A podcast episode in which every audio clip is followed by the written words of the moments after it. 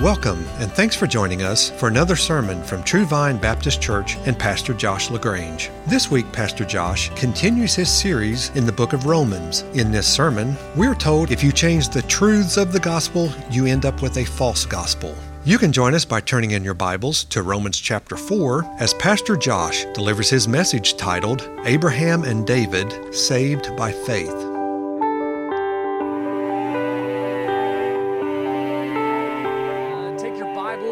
Invite you to join me in Romans chapter 4. I want to read the first 12 verses here, pray, and then we'll, we'll study through this section to see some more of the points that God's making here. So begin with me in verse 1. What then shall we say that Abraham, our forefather according to the flesh, has found? For if Abraham was justified by works, he has something to boast about, but not before God. For what does the scripture say? Abraham believed God, and it was credited to him as righteousness. Now, to the one who works, his wage is not credited as a favor, but as what is due. But to the one who does not work, but believes in him who justifies the ungodly, his faith is credited as righteousness. Just as David also speaks of the blessing on the man to whom God credits righteousness apart from works.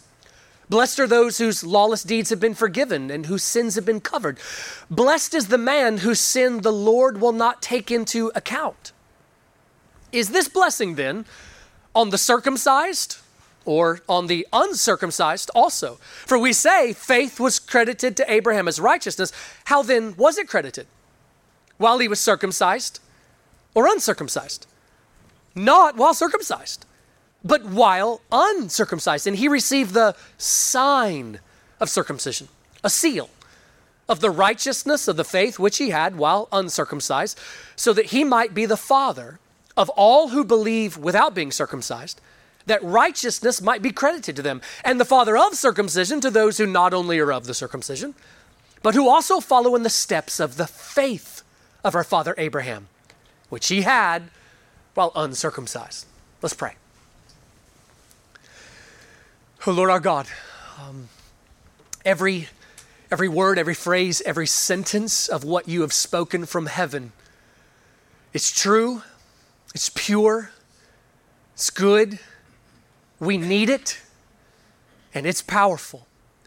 Every single truth that you communicate, oh God, will bring our soul to joy, will bring our soul to know you, see you, understand your ways, understand your will for us, and how you have brought about your greatest work of history, the saving of souls through your Son, Jesus Christ. I ask God that this morning that you will help us. Please give our minds the ability to think and to, Lord, interpret rightly, to, to see your truth, to not get it mixed up and jumbled, O oh Lord, but Father, show us with clarity. But God, going beyond just even mentally understanding, please bring us, oh God, then to be changed by your truths. Father, I, I pray, enlighten, shed light on your word, open eyes, open ears, stir hearts. Please protect this time even from physical distraction. Give us the ability to, to think and lean in. Please capture our attention. But I also ask, oh God, capture our affection. I pray that every single heart in here will be affected. Lord, that those of us that have trusted Christ, that you use this to further instruct us, Lord, uh, so that we see more clearly and go deeper into your truths. And Father, any in the room that has not yet turned, not yet embraced Christ, not yet understood how to get eternal life. I pray, God, that today that happens. And I pray that in this room, miracles will happen, souls be saved, oh God. So please bring this about. Have mercy on us and all of the many things that need to happen. Help me to teach and only what's right and true. We pray these things through the name of Jesus. Amen. The gospel is always, without a moment's rest, uh, under attack. Satan wants to distort the message of Christ because when he distorts the message, it's like distorting the map that leads us to eternal life. Uh, imagine your child had some rare sickness only one cure in the world known. There was only one hospital on the planet that was specializing in this rare disease that your child had. Imagine that they had a 100% success rate at this hospital. You get your child there, they live. You don't, they die, but you have no idea where it is. You would need a map. You would need GPS coordinates to get there by your phone. But now imagine that you had an enemy an enemy who hated you with such intensity that he actually went to an elaborate conspiracy in order to try to keep you from reaching this destination. He actually went and printed distorted maps that showed the wrong directions to get there. He hacked your phone's GPS and put in wrong coordinates, doing all of this elaborate work just to keep your child from getting that cure. Friend, the enemy of your souls hates your guts. And he hates every soul made in the image of God. He despises the glory of God. He wants all attention looking away from the one to whom it belongs. Wants our attention on all the thousands of distractions and never stops working to distort the map that leads us to eternal life. That map, that message of the Bible that shows us here is how you can be right with God. Here is how you can have eternal life. That's the message that the Bible calls the gospel. The gospel is that most central message of the Bible. It's the most important message that you need. How can I be right with the living God? How can I have eternal life? The enemy of your soul never stops working to distort the message. He's been incredibly successful all over the world.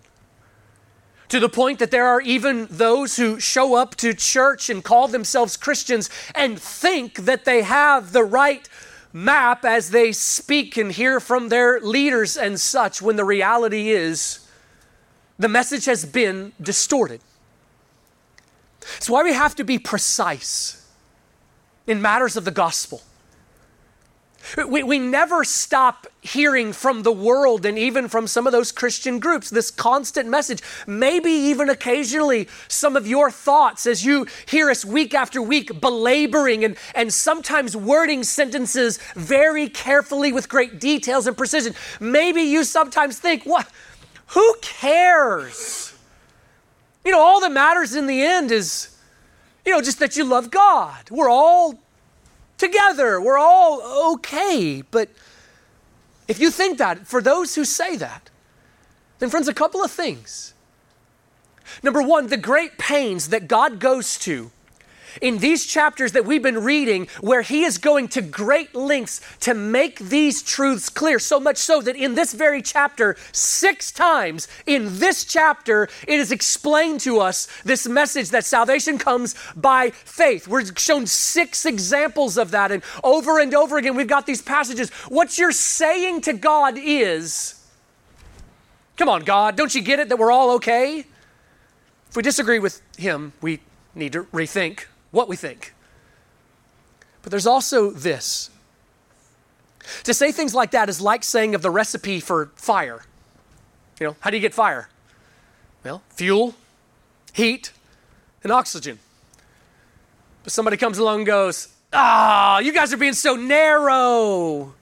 So you guys think it's oxygen, they over here think it's carbon dioxide. Who cares? Who cares? Because you don't get fire if you change the recipe. And what Scripture tells us is if you change the message of the gospel, then it's a distorted message. The Bible calls it a false gospel. That's not my words. That's not our Baptist opinion or, or something like this. That's the book of Galatians. You change the truths, you end up with a false gospel. This matters. There's a time where we need great precision and to insist on some things and not budge. There are times where the Bible is narrow. See, we're sometimes insulted by being called narrow. There are times where narrow is the only answer. Two plus two equals four. That's narrow, but it's the only answer. You know, we the church need to understand when we're supposed to be narrow and when we're not, because we sometimes get that wrong too, right? There are times where the Bible gives latitude and so we come up with our way of doing things, and it's wrong of us where the Bible gives latitude for us to be narrow. But, friends, where the Bible is precise, where the Bible is exact, where the Bible is clear, we are to be precise and exact and clear. We have an entire chapter and a half here that is very clearly articulating the truths of the gospel. And what is just amazing is as we spend our lives teaching these truths, we constantly get these confused looks of, huh, I've never heard that before. As we're in the schools and we teach the message of the gospel, we constantly see these looks of, well, that's, that's not what my pastor at church said. I'm sorry, bud. I can only tell you what the Bible said. I can only tell you what Scripture says. We have an entire chapter and a half here where these truths of the gospel are being clearly articulated and then argued so as to prove them. The central idea of this passage, chapter 4, has been this the only way to be justified, and so we've spent time looking at that word, it means to be declared innocent, to be pardoned to be made right with God, the only way to be made right with God and therefore have eternal life is through Christ by faith.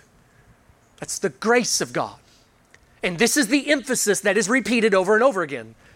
It is by faith and not by works.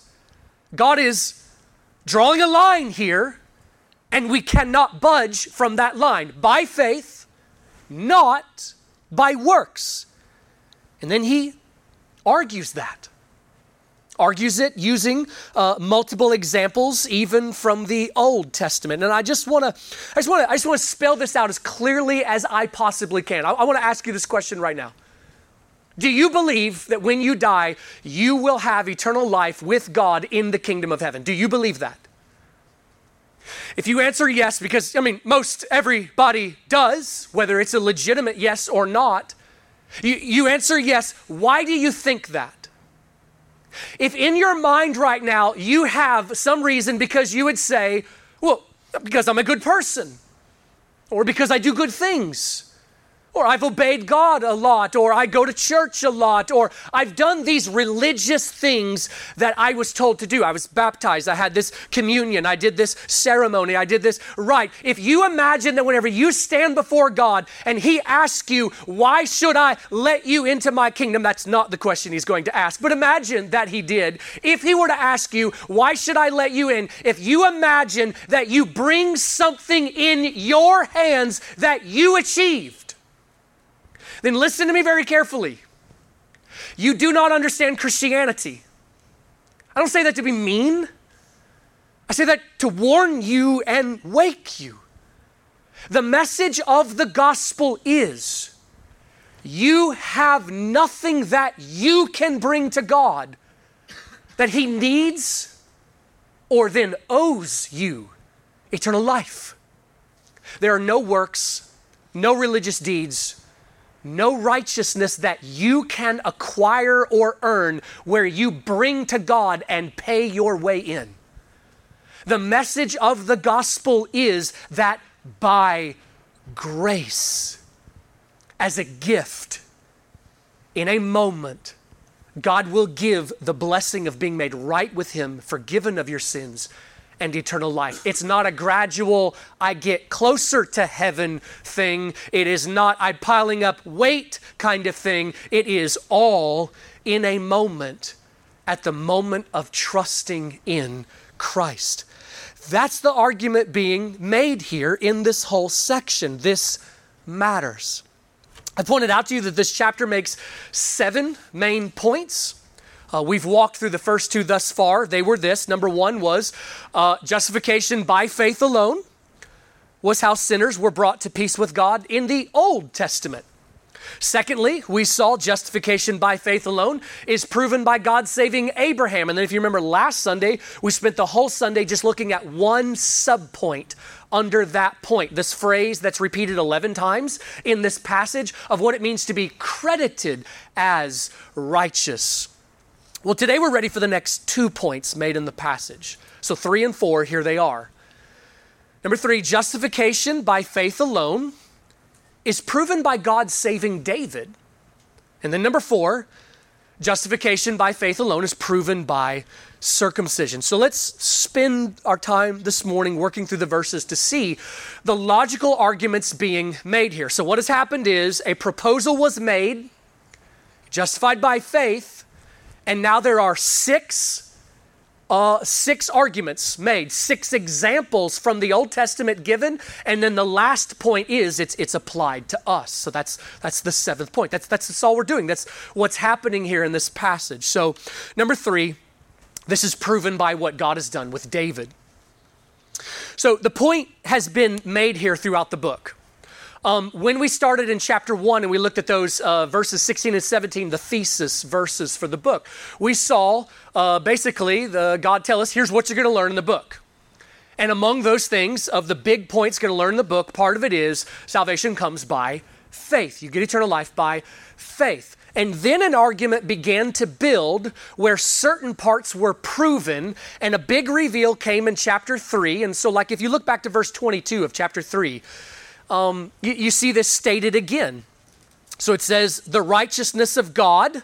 So this is, we receive righteousness from God through faith in Jesus Christ for all those who believe, for there is no distinction. It's spoken two times there. But when that point would have been made, one of the things that we see and know about the book of Romans is that it was intended to be read by unbelievers.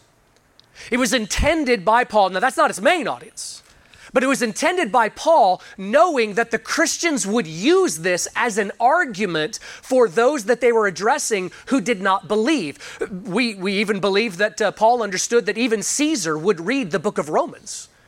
So, when some of the readers would first encounter this and they heard this message of eternal life comes by faith and not by works, some would have objected here. There is an anticipation of a question here.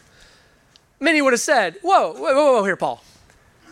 You, you got to be kidding me. Everybody knows that you're, you're, right with God by your works. Everybody knows that it's your good deeds, it's, it's keeping the law. For the Jewish readers, they would have said, Paul, everybody knows that the Jew gets eternal life by circumcision and then by keeping the law. Everybody knows this, Paul. And so, really, there is kind of an anticipation that's there. Some of these would have even said, Paul, that's the Bible. You get to heaven by your works. That's the Bible. You ever heard anybody say that? Say that something is in the Bible when the reality is it's nowhere to be found, but it's just popularly talked about amongst certain Christian groups. Friends, that, that happens all the time, and that's why, that's why that phrase there in verse 3 is just so big. What does the scripture say? I don't care what your rabbi says. What does the scripture say? This is so huge. In the, the Jews in Paul's day, they were around the Bible all the time, but they actually spent almost all of their time studying the teachings of rabbis about the Bible rather than studying the Bible itself. Sound familiar? When they did study the Bible, they studied the parts that they wanted to and ignored the whole message. Sound familiar? They came to the Bible with beliefs that they already held and then tried to find proof text verses to sound like it was saying what they were saying, tried to bring their beliefs and push them onto the Bible. Sound familiar? This is the epidemic we live with. It's, it's the common way of approaching the Bible. I'm just telling you, this is what sinful humans do with the Word of God. There's such the temptation to come to the Bible with things I already believe, and then I try to make it fit into there. I, I just want to tell you, you can believe anything you want to, and somewhere you could find a verse, maybe spin the word order a little bit, because people do that, to make it sound like the Bible is saying what you want it to say. That's why we have a gazillion religious lunatics. But the only honest way, the only honest way to study the Bible is to come to the scriptures, the Word of God, not saying, well, I, I got to find where it says what I already believe, but to say, what does the Bible say on this? And let, let it speak to us. Draw out what it says rather than push in what we believe. This is going to be really important as we talk through some of the things that we do today. We let the word speak to us. Chapter 4 is God inspiring Paul to use the Old Testament scriptures, take six Old Testament examples, and prove that what he is saying is not new. This is what has been in the Bible all along. To say it simply, you get eternal life by faith in Jesus. We've already seen him use Abraham as an example. That happened in verse 3. What does the scripture say? Abraham believed God and it was credited to him as righteousness. Well, now the next example he uses is David. We see that there in verses 6 through 8. Under this point, there's one main truth and then, then a couple smaller ones. But here, here's the main point that's taught David is in heaven. David has eternal life. David is right with God. David was justified. But David is not in heaven because he was good enough. David is not in heaven because he did enough religious good deeds. David is not in heaven because he was a good boy and didn't mess up. David is in heaven because he turned to God in trust. Now, where are we shown that? Well, part of the point that's being made here in this passage, this is really cool, is that even as you read the Old Testament, that truth is taught. Now, it's not as clear as in the New Testament. The New Testament oftentimes will look back on things that happened in the Old Testament and explain them clearer, bring us deeper, and, and you know, bring some of those light bulbs like, oh, okay, I see now. So it's taught in the Old Testament. We're going to see that today. But the New Testament then comes back and interprets and helps us understand some more of what happens there. God does this by quoting Psalm 32. So if you look at verses 7 and 8 in chapter 4 there, verses 7 and 8, somehow as you look at your Bibles, it's indented or capitalized or something, showing you that this is a quote from the Old Testament. This comes from Psalm 32. Let, us read it again. Blessed are those whose lawless deeds have been forgiven and whose sins have been covered. Blessed is the man whose sin the Lord will not take into account. Now, when you read that psalm, you know, I don't, I don't, know about you, but my mind doesn't immediately go, oh, the doctrine of justification by faith alone is being taught here. That's not where my mind immediately goes. But what's being shown here, you know, just very clearly is David is rejoicing in the Spirit that he's not going to hell. He's not going to hell because he has been forgiven of his sins. Uh, Psalm 32 is one of the two Psalms that David wrote after his repentance from his most grievous sin, that, that, that season of his life where he fell into the darkest of his depravity. After he came out of that, repented, he wrote two main Psalms about that Psalm 32 and Psalm 51. But the point here is David sinned and God forgave him. Do you see the point in that already? You know, the, the point here is, is twofold. For one, if salvation were based on works, David ain't going to heaven. You know what I'm saying? David, David sinned in some ways that were awful. Like David didn't just have a, a grumpy day with his kids. David didn't stub his toe and accidentally let out a cuss word. Okay? I'm not trying to downplay these kinds of sins. I had a couple grumpy days this week, feel bad about that. It's, it's not a light sin. But where David went was quite a bit farther and darker than that. David sinned in those kinds of ways that get you kicked out of church. David sinned in some of those ways that the sins are ugly. You know, you know how we, we count some sins as uglier than others? They're all uglier, you know, to God than what we imagine them to be. Sometimes as parents, we get together, oh, I, you know, I got a little grumpy this week with our with my kids, and the other parent goes, oh yeah, me too, you know, and doesn't feel all that bad. But then there are the kinds of sins that are like, I don't even want to mention with my lips that I've done these kinds of things, the ugly kinds. David did the ugly kinds of sins. David sinned in those ways that makes grace seem a little too extreme. David sinned in some of, those, some of those ways that sometimes skeptics, whenever they learn about this part of the Bible, they throw it back in Christians' faces. They'll sometimes say things like, you know, you hypocritical Christians, you're all the time talking about how you're supposed to obey and be good, and yet your own hero David did this, and you're going to call me evil, and you say he's just forgiven in heaven? It, it makes grace seem cheap. Now, it's not biblically whenever you study all of it. David sinned in some of those ways. I don't know if you've ever felt this or not. I've, I've felt this as I was about to explain some of David to my kids. And I'm thinking, if I tell them all of these horrible things that he did, and then I say that he was forgiven and he's actually one of our heroes, I'm afraid that I might communicate the wrong message here. I'm afraid that I might accidentally communicate, hey, who cares? Sin to your heart's desire. Just in the end, ask forgiveness and it'll all be okay. Now that's that's misunderstanding the Bible. That's why we got to teach all of it. Okay, it's why you need to also include the book of Leviticus in your family devotions and such of how bad the Lord hates sin. Blood got to be spilt for sin. And God is not mocked. You can't just trample His grace. You can't act like that. All of that is true, but still, this is true as well with all of God's hatred for sin, still His grace is so deep and so wide.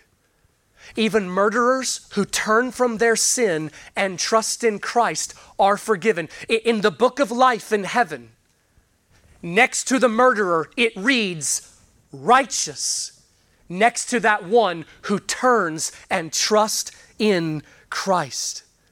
But here's the point David is right with God not because he was a good boy and stayed out of trouble. He got in trouble.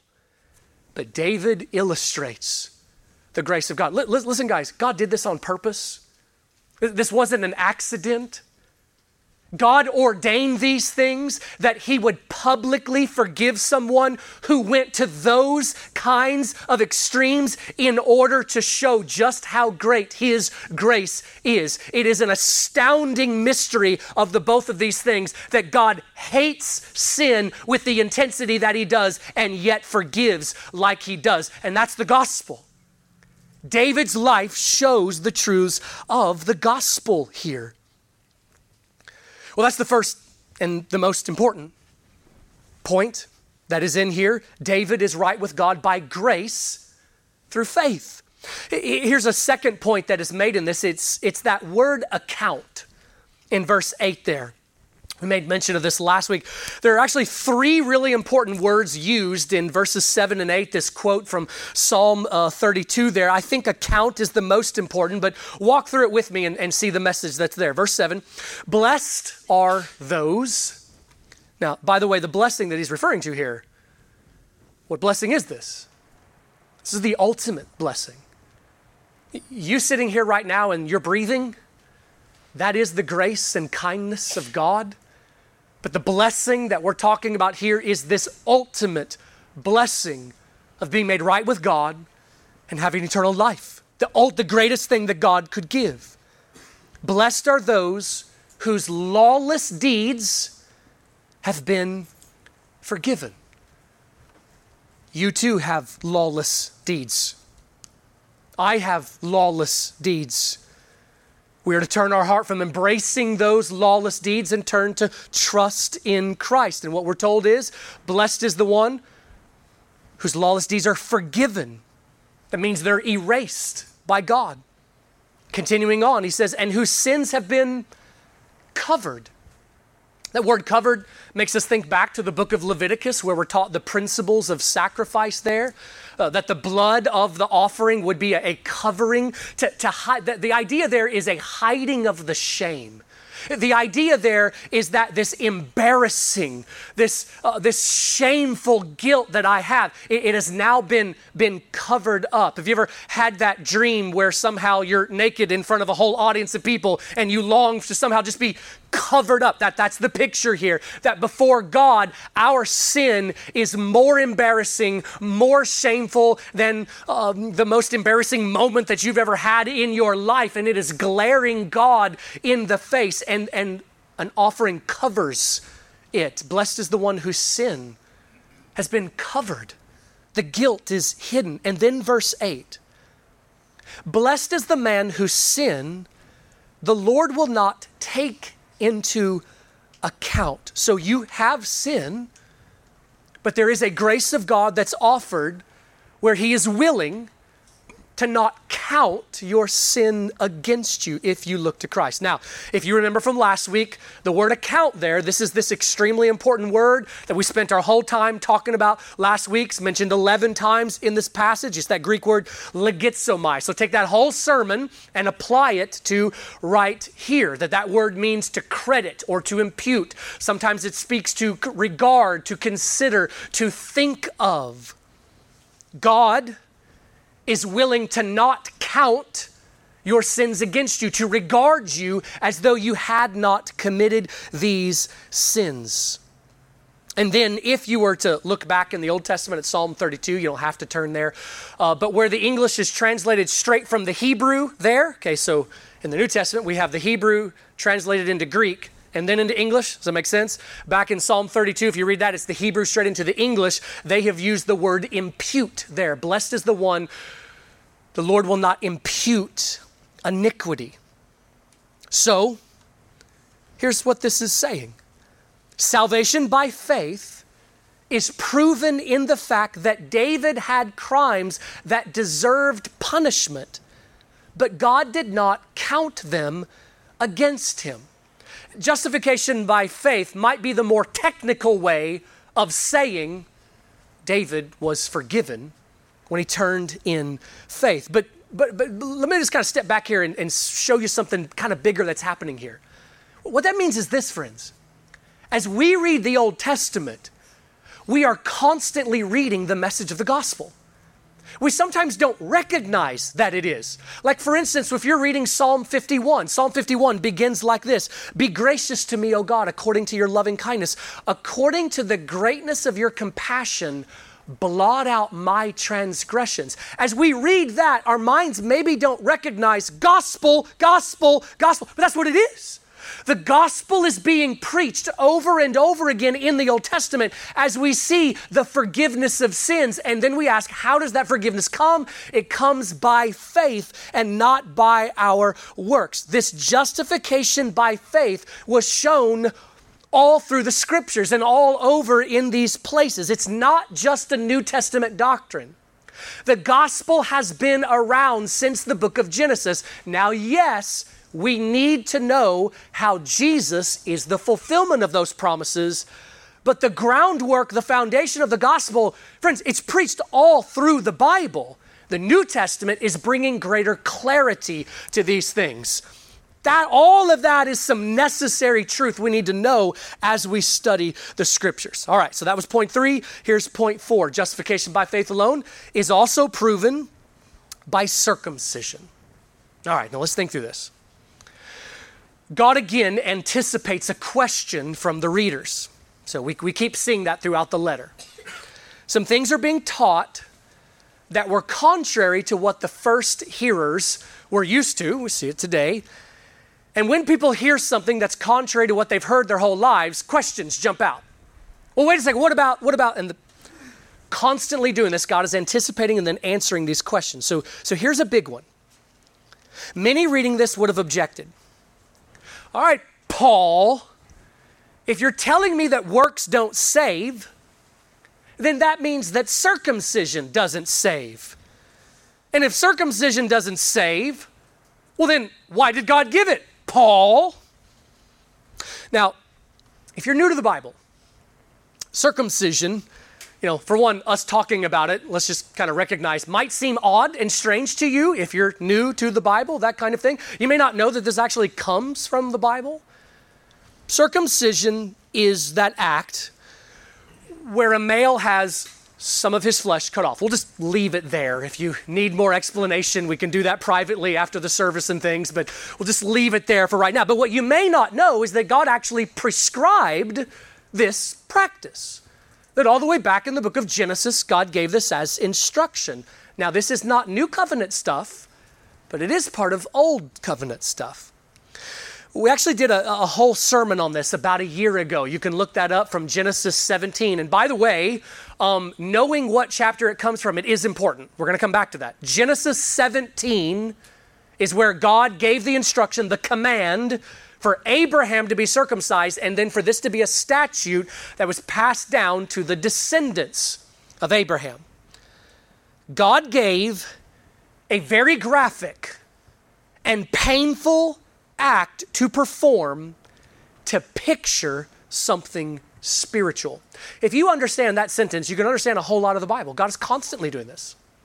God is constantly giving um, an, an act to perform, a ceremony, an ordinance, some rite. And the point is not obsessing on the thing, the point is that it is teaching something spiritual. Circumcision of the flesh was meant to picture circumcision of the heart.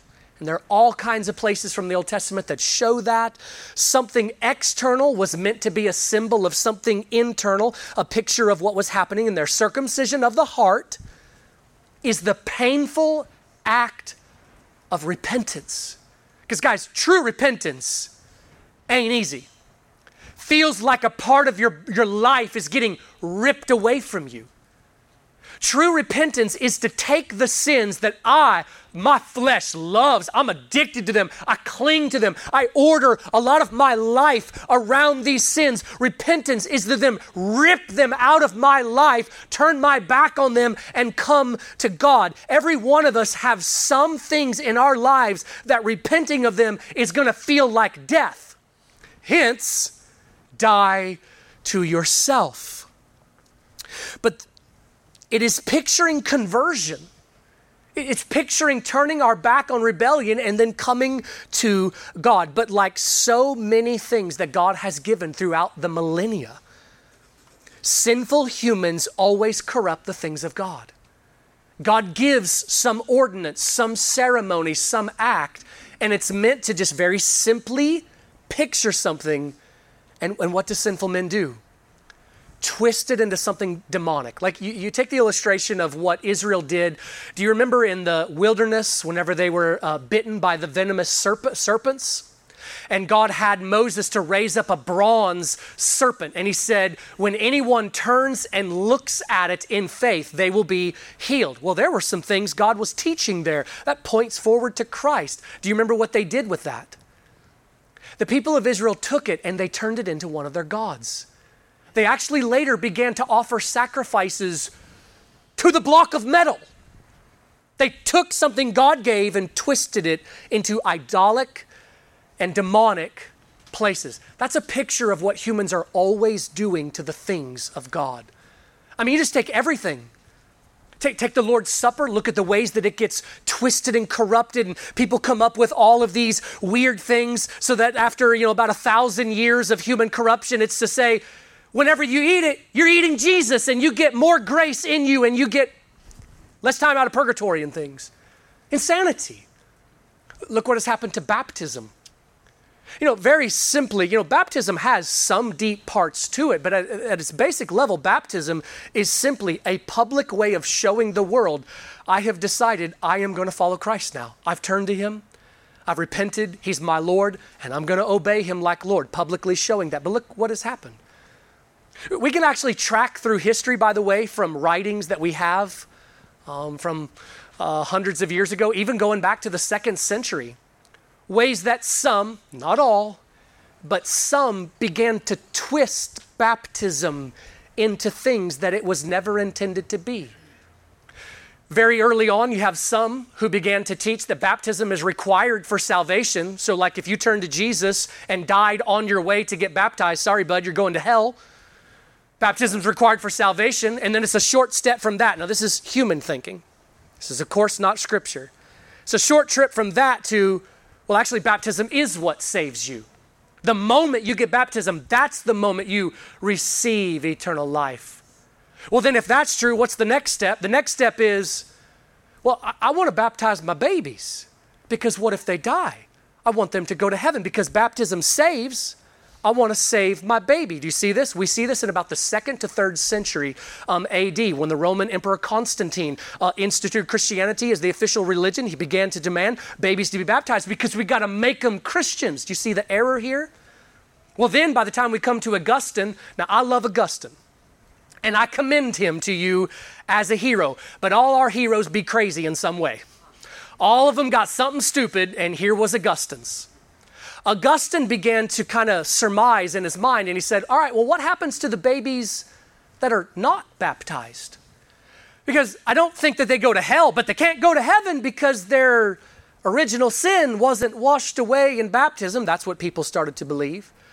So then he said this there must be some kind of in between place between heaven and hell where the unbaptized babies go. We'll give that about a thousand years of humans thinking on, and what do you get?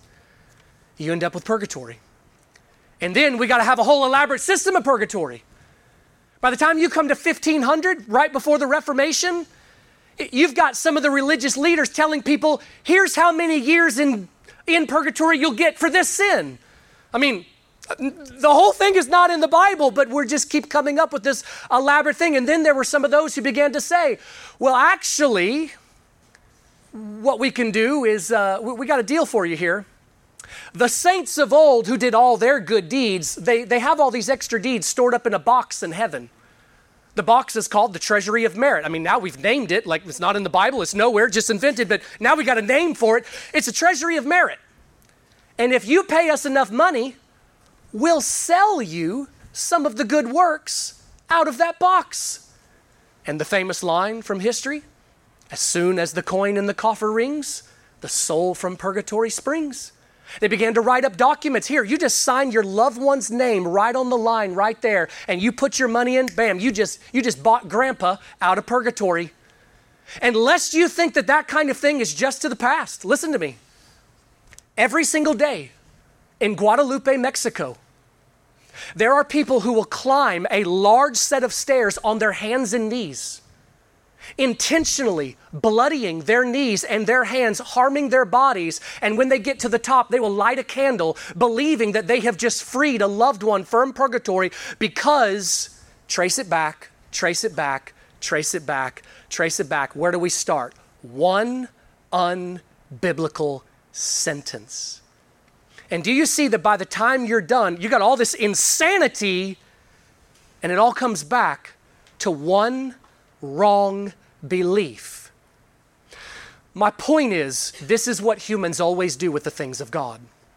Humans are always twisting, they're always meddling, they're always corrupting the things of God. And all the while, the scripture is calling out Abraham believed God and was counted as righteous. The soul that trusts in Christ will be saved. So, notice a couple things from that little illustration I used there. One is always notice how humans are twisting things to go to salvation by works. That's always where Satan is leading. Salvation by works. You make yourself righteous. There's something you can do, but also look what is done to the ordinances of God. And part of my point is to say this similar things had been done to circumcision. Does that make sense? The Jews of the Old Testament, not all, some had twisted circumcision to say some crazy kinds of things as well. We've got shelves and shelves of writings from the rabbis um, that were there, and we've got them saying things that became popular, like Abraham stands at the gates of hell, and he will never let one circumcised man, one circumcised Jew, into hell. That was a belief. There was another rabbi who taught and said that Abraham sits at the gates of hell, and if there is a circumcised Jewish man who then left his faith and did all kinds of evil things, breaking the law of God, his circumcision was undone, and then he was sent into hell. Now, where did all that come from? Out of people's brains. This is what happens. When people make up their own religious beliefs, it gets crazy. What does the Scripture say. That's why, that's why we approach the Bible the way that we do. We draw out, we don't push in. And so now, now that you know some of those things, maybe a lot more passages of the Bible make sense. Like why Jesus had that interaction with the Pharisees, where he said things like, God's able to take these stones and make children of Abraham. Just because you've been circumcised or you've been descended from a bloodline, that doesn't make you have eternal life. All of this, the, the, the, the scriptures are constantly addressing this. So, this is the question that the objector to the scriptures would say. You're saying works don't save, but what about circumcision? Why did God give it? Well, here, it's kind of like God turns a question around on them. Here's the question Abraham was justified, but I ask you, when was he justified? When did that happen? All right, well, look at verses 9 and 10. I know this is getting a little confusing because the word circumcised, uncircumcised is used like 100 times here, but read it again. Is this blessing then on the circumcised or on the uncircumcised also? For we say, faith was credited to Abraham as righteousness. How then was it credited? While he was circumcised or uncircumcised? Not while circumcised, but while uncircumcised. Okay, so here's the answer Abraham was justified, he was saved, he was made right with God, he received eternal life, he was forgiven before God instructed circumcision. And there are two big points made from that. The first one I'm just going to mention, and he's actually setting something up that he's going to come back to in chapters 9, 10, and 11. Here's the first one Abraham was saved while he was uncircumcised, and he was not technically a Jew because the Jewish people were not born yet. So that means this Abraham was an uncircumcised Gentile and was saved. Conclusion uncircumcised Gentiles can be saved. Now, this was, now you and I are like, well, duh, well, that's because we've had the Bible. That's because we've had the New Testament. In the first century, this was highly argued. Most of the rabbis had taught God doesn't care about the Gentiles, they're just going to go to hell as be fuel for the fire. God, salvation is only for us. And here is the scripture saying, no, God intends to save all. But we're coming back to that. But here's the next one and the most important point that's made here. Abraham was justified, he was made right with God before he was ever circumcised. Therefore, circumcision doesn't save, and it's not required to be saved. The Bible does not say Abraham was circumcised and was justified.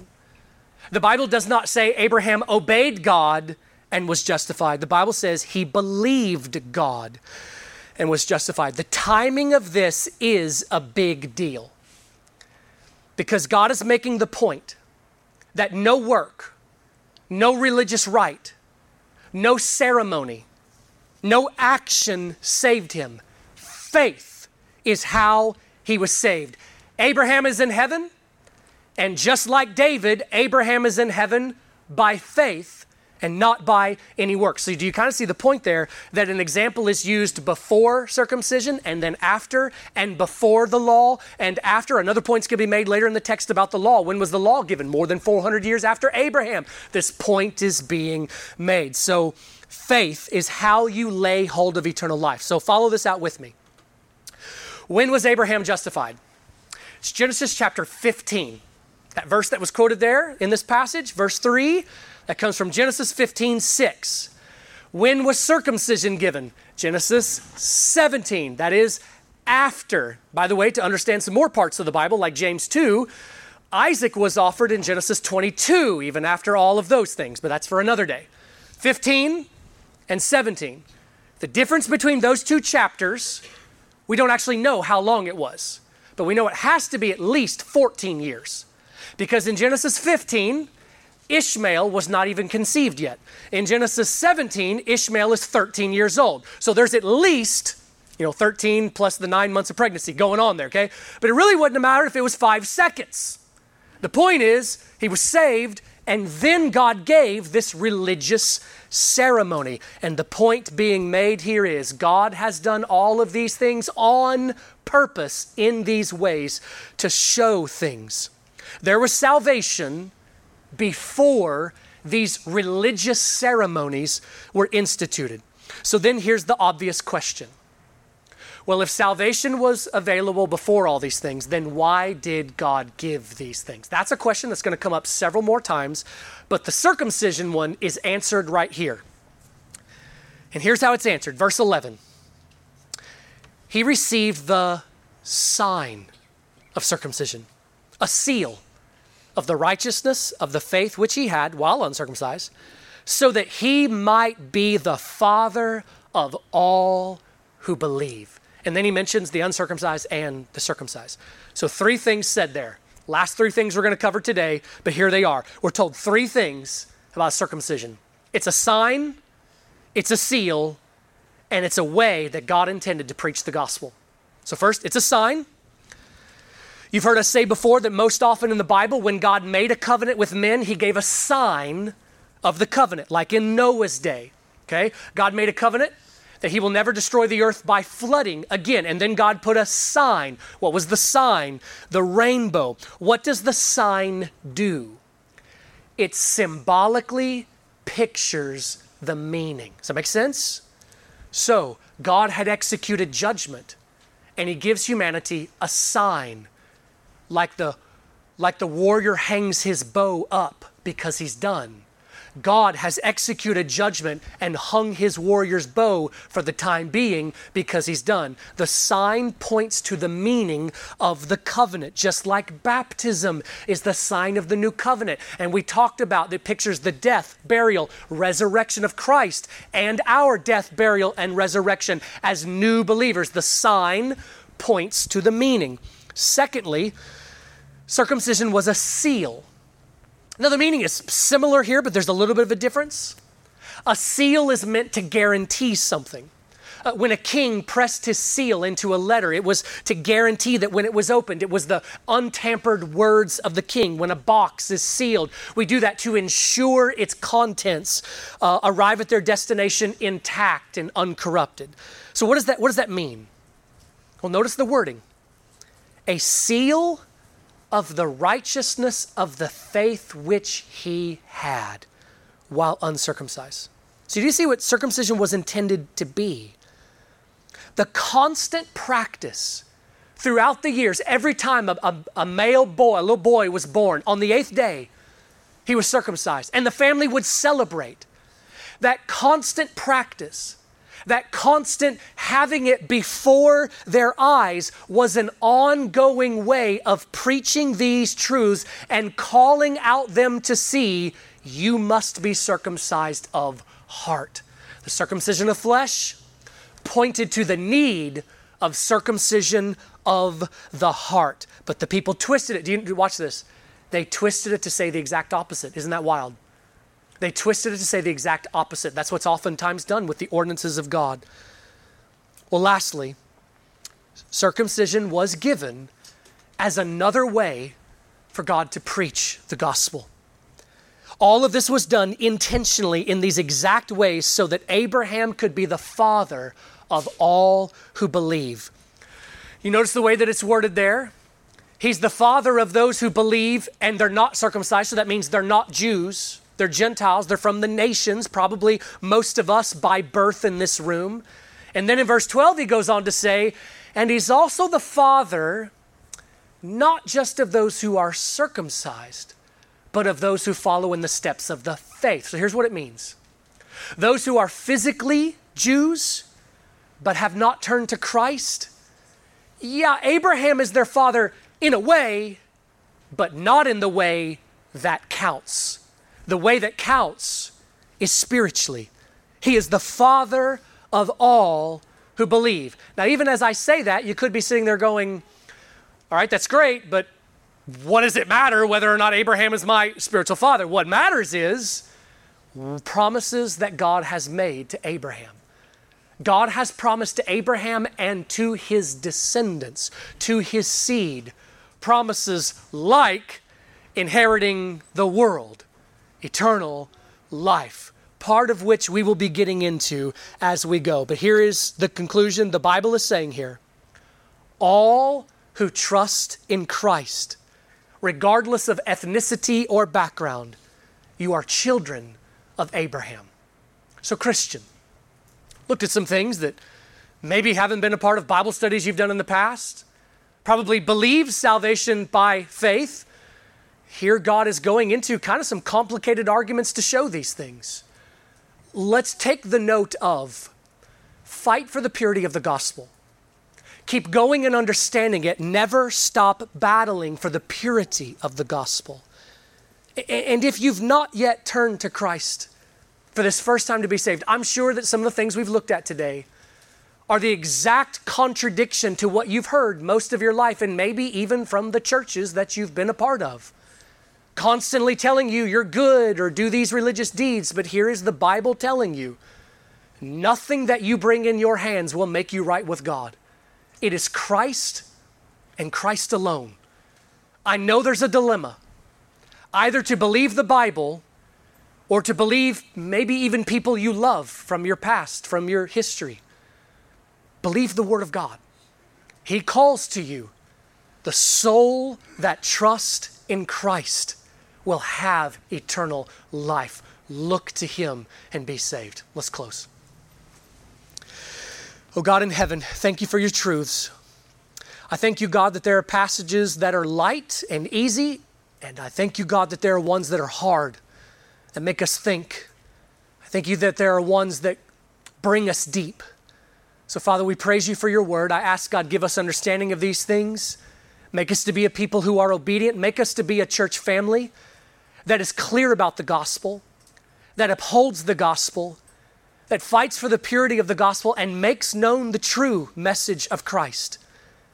Any hero, God, that has not yet turned to you, please, God, draw them. We ask all these things in Christ's name. Amen. God bless you. Thanks for listening, and we hope you were deeply impacted by this week's message titled Abraham and David Saved by Faith. Tune in again next week as we continue through God's Word at True Vine Baptist Church. We also invite you to like our Facebook page, follow us on Twitter at TrueVineIND, or visit our website at true-vine-baptist.org.